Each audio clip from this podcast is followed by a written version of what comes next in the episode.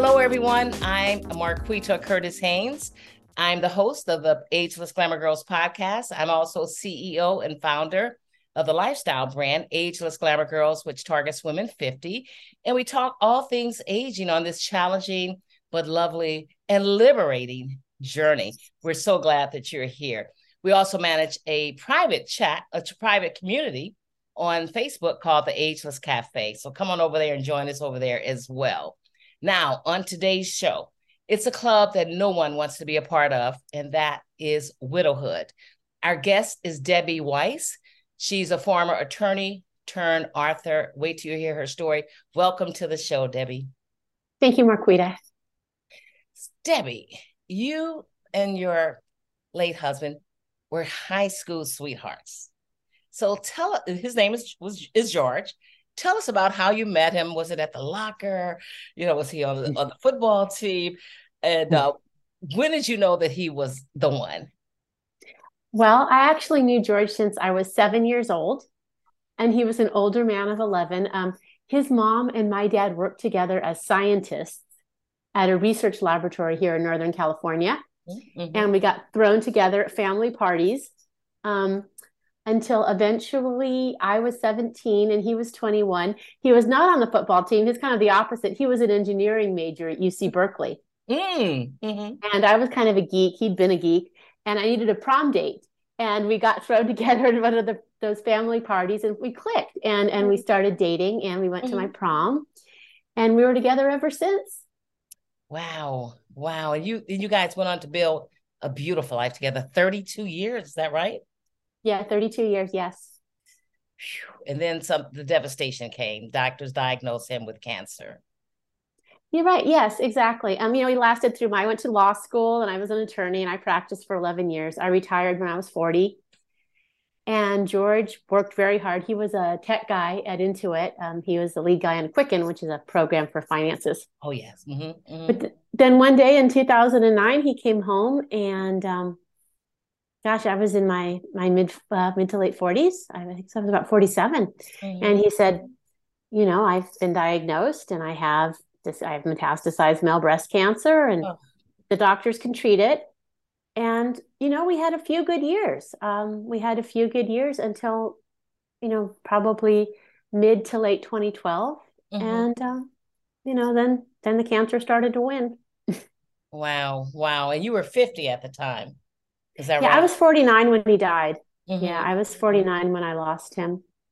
Suddenly alone. Wow. For, first you cried and then you other then you you take other first steps and imagine what happens in that moment what you know once you get i mean let's start with the grieving process if, if you don't mind and then sure. go on to the next step well the grieving process it's really hard george was my best friend mm-hmm. um, we were really isolated we didn't have any kids.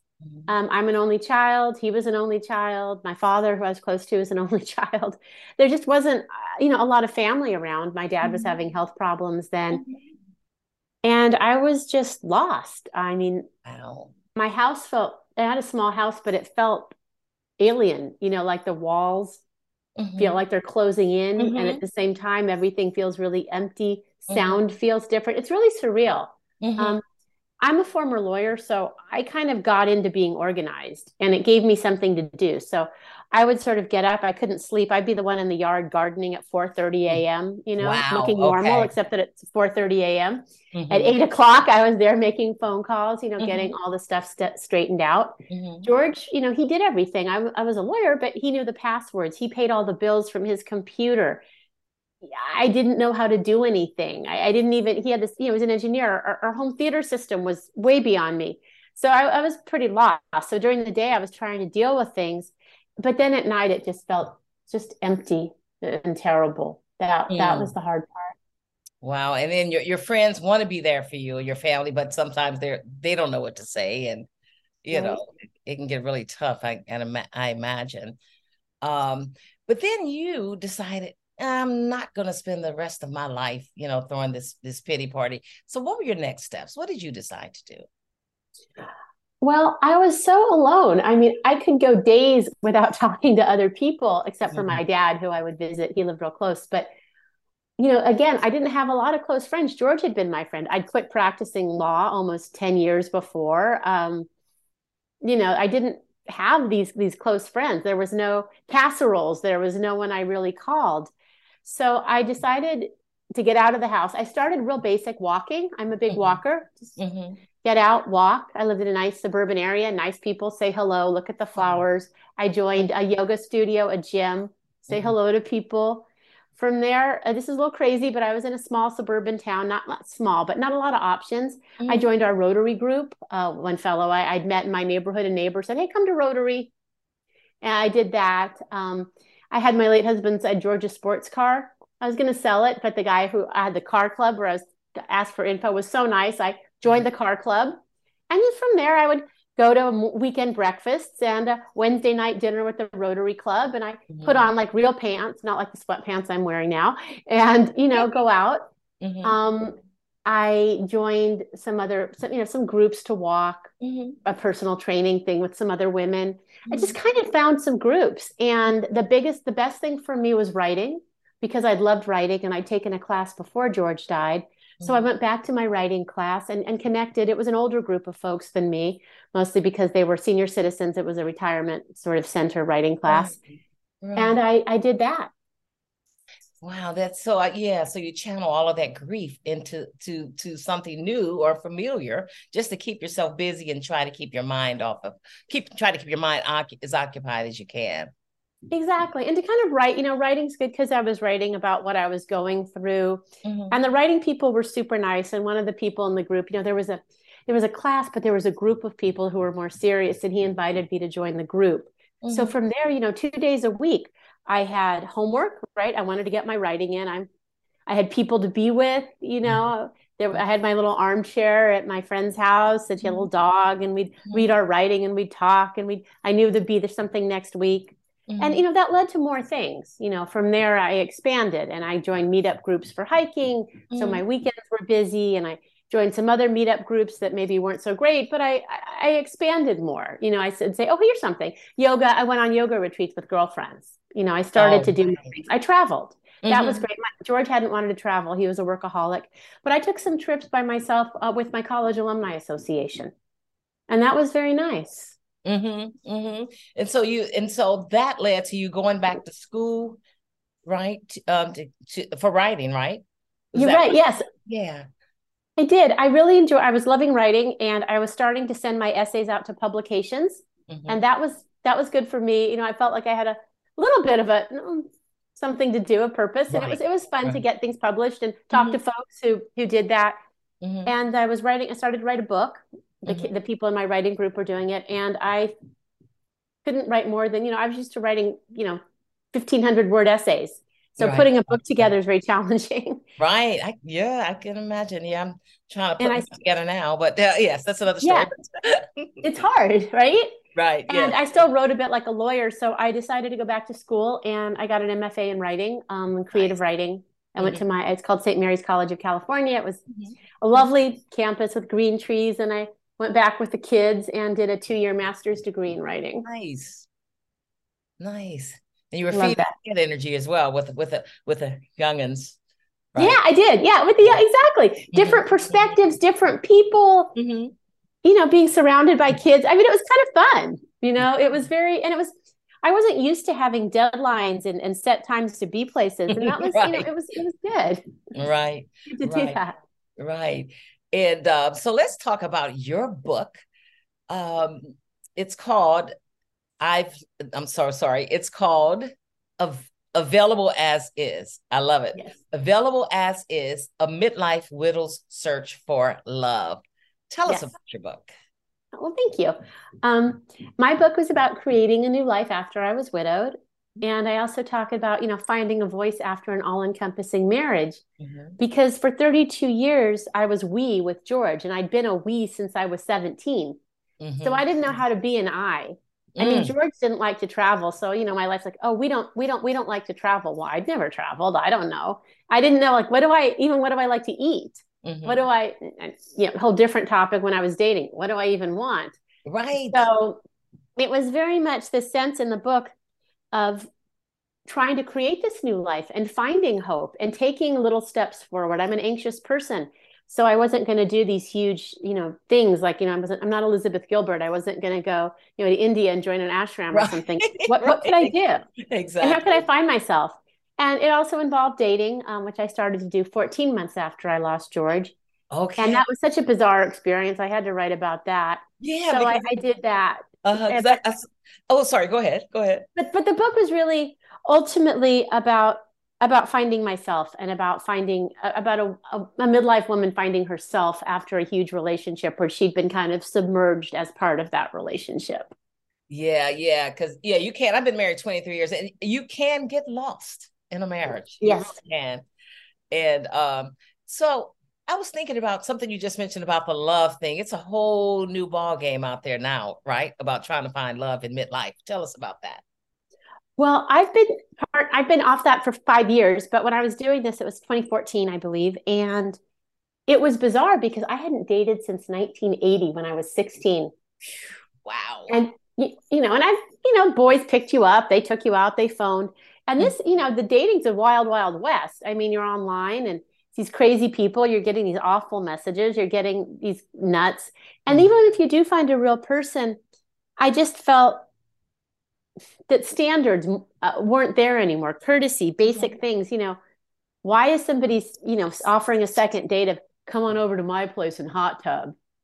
Why is nobody why is somebody asking you out and then canceling 12 times at the last minute? You know it was just all these kinds of rules and trying to navigate it and mm-hmm. also making sure you know not to settle and kind of looking out for what I wanted. But I did I did meet a lot of different folks because again I'm a writer and I had a lot of free time. So I right. went on a lot of coffee dates and just mm-hmm. kind of mm-hmm. see what was out there. That yeah, yeah. You, you use the word wild. Yeah, I've I've heard some wild stories about dating at midlife um, as well. And in your book, you describe the de- the degree, the decrease in the quality of middle aged men. Yes. What's up with that?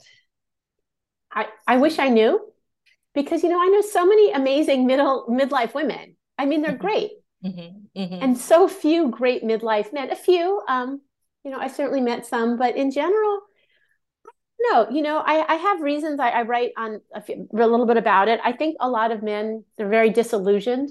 They're angry. You mm-hmm. know, I've read that women we tend to internalize our anger. If something's wrong, we blame ourselves. You know, oh, I'm not pretty enough.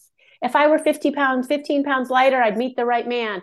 And men are like, you know, well, women just, you know, they're just wrong. They're greedy. They're, you know, they, they get angry. And I think that a lot of folks are angry because, you know, they have these relationships and they're divorced and you've lost half your savings, half your, and the, and the emotional investment.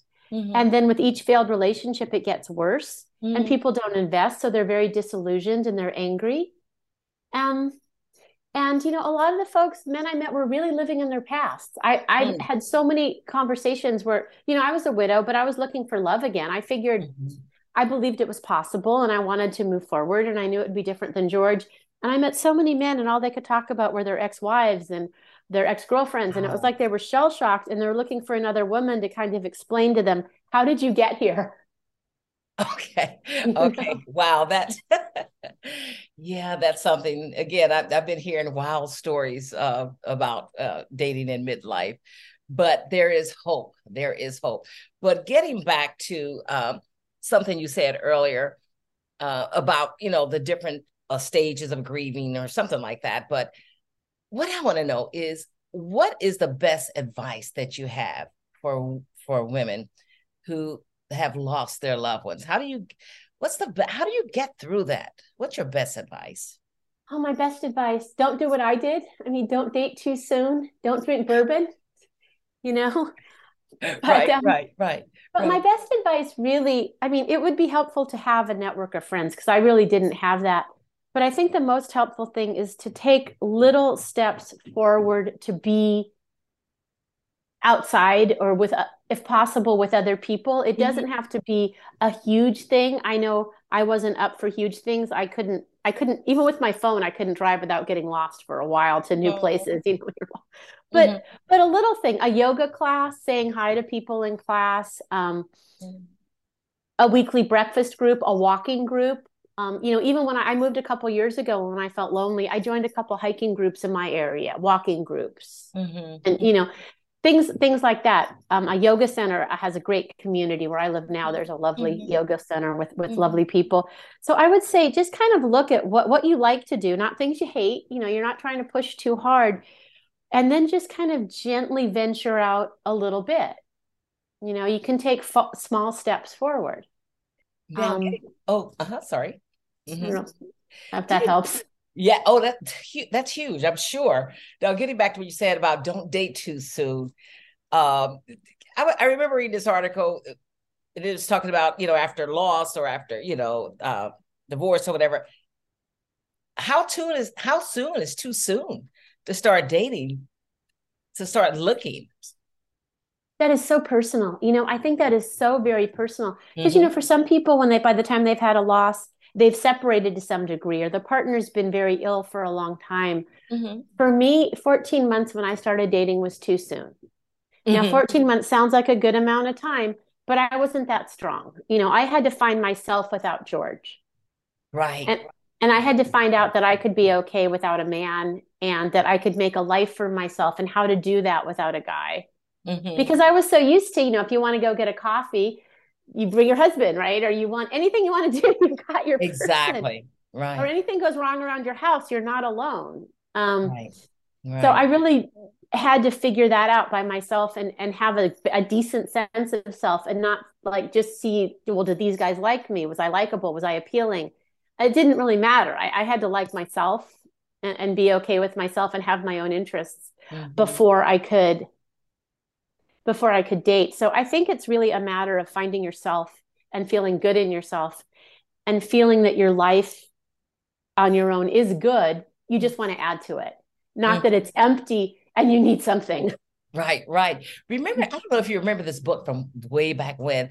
Uh, I think it was called Men Are Just Desserts, where hmm. you're the main entree. And once you get yourself together, taking care of, you know, then you're you're more open and you're you know you can manage that whole thing better you know once you get yourself and know who you are and know what your truth is but yeah i think that was the name of it in the 70s i think it came out in the 80s I missed that one. I remember the rules. I, I remember some, you know, women are from Venus and such. I don't, I never heard men are just desserts, but that's very clever. Yeah. yeah. Now, and getting back to what you said about the grief, you know, the thing about, uh, you know, is it too soon to date? That's personal. And of course, the grieving process is personal you know uh, eh, we all grieve differently. And um and so w- women need to know that it's okay you know if you want to take a long time or if you want to like you said go inside yourself and not socialize. You know give people their time right? Don't yeah right? Yeah i agree. I think there's so much of this sense especially like for me you know if you're a younger widow and you seem healthy you seem you know fine to the outside world you know you're right. outside you're not sobbing you know I, you know you look fine you know you seem fine um, people don't seem to want to hear about your lost person. They don't want to know about, you know, your late husband. They don't, it's just like, oh, are you dating again? Oh, you're getting out there. Or the worst, are you over it? Well, you don't get over it. You integrate a loss. But I felt like people are much more comfortable if you're kind of already moving on. And that's not how that works. Um, you know, I, I think it's really important to know that you can take as much time and integrate your losses and even take days off. You know, I mean, when I was a newer griever, I would take a couple days at a time if I felt terrible and watch mm-hmm. movies or mm-hmm. look at pictures of George or whatever it is I did, but withdraw a bit, just knowing and giving myself kind of a deadline to to venture back out. Right, right. And now, as, as you mentioned, I think you mentioned earlier, you have found love again. I have. Wow and you've been with this with your honey five five years i think right? Five years now. It's been five years. Yeah. Memorial day is our anniversary. Yeah. So it and i, and I found him online. I, so that was my next question. Oh wow. That is so cool. I, yeah because I, I, know couples who met online and you just have to that that's part of our society. That's that's the fabric of our world today. You know, I mean, back in the I met my husband through his sister. I lived on the same floor that she did. And but today you have to you just have to embrace and put yourself out there, you know, as much as you can, you know. Uh, yeah, online is scary. And I didn't meet a lot of great people. I met probably better qualities of people, like in a hiking group or something where you have more accountability and it's face to face. But I met my person online and it was surprising. And we started out as friends, and he was mourning his mother. She died recently. And we were, neither of us were really in a great dating space. But, mm-hmm. you know, it, it we move towards that and you know there it's possible. It's possible to, to find love again. Wow. Wow. I love that. There is hope. Yes. There's hope. Yes there is hope. Thank you so much. We have been talking with debbie weiss a former attorney turned author. Her book is called available as is always mess that word up available but her book is called available available as is the um, a mid a midlife widow's search for love. Anything else you want to add that we didn't cover, Deb? I, I think that takes care of it. I, I guess the one thing I would want to say is, you know, at the beginning, you never you think you'll never be happy again, mm-hmm. but it's possible. It's been ten years for me, and overall, I am happy again. So I just really want to.